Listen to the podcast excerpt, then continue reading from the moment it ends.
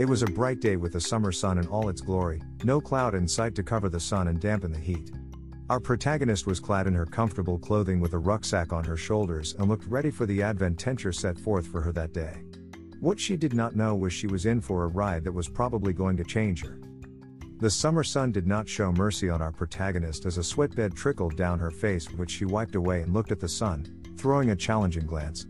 She did not mind the sun. At the moment, she looked like she was born from fire and the sun's heat couldn't harm her. Not another sweatbed dared to appear on her forehead. She stood on the road, facing her instructor for the day. She was excited for the hike. She blocked out everything that the instructor was saying as her mind was drifting up to what she expected would happen and what she thought she would be doing and seeing. Boy, was she wrong. They started walking along the road, not going off the path. It was good. She was walking on the road with deep forest on one side and a trench on the other side.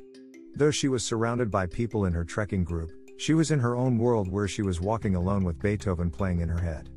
She felt calm. All sounds good, right? Yes, it was good. Until a good hour later, she was still walking down a road with only trees on either sides and the scene had somehow turned boring. Her legs had started aching and forming cramps. Her body was sweating bad even though the sun was hiding behind a cloud.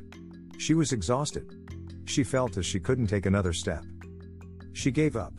She, with the help of the instructor, called herself a taxi to take her back to the civilization and left. How easy it was to give up and head back home, right? She did not even complete her trek.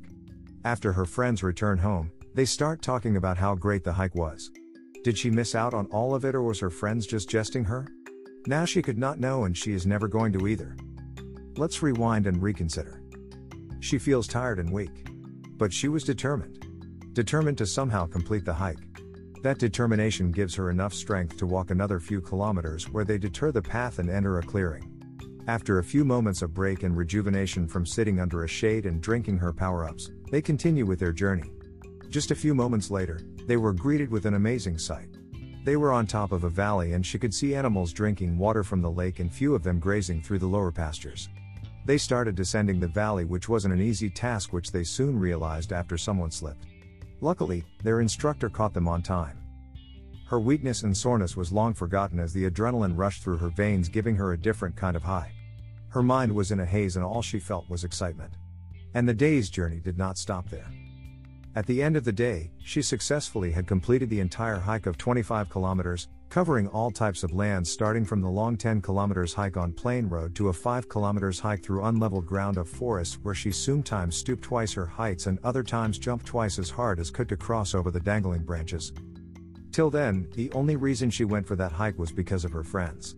After the hike, all she could think was about another opportunity to feel the adrenaline rush of hiking.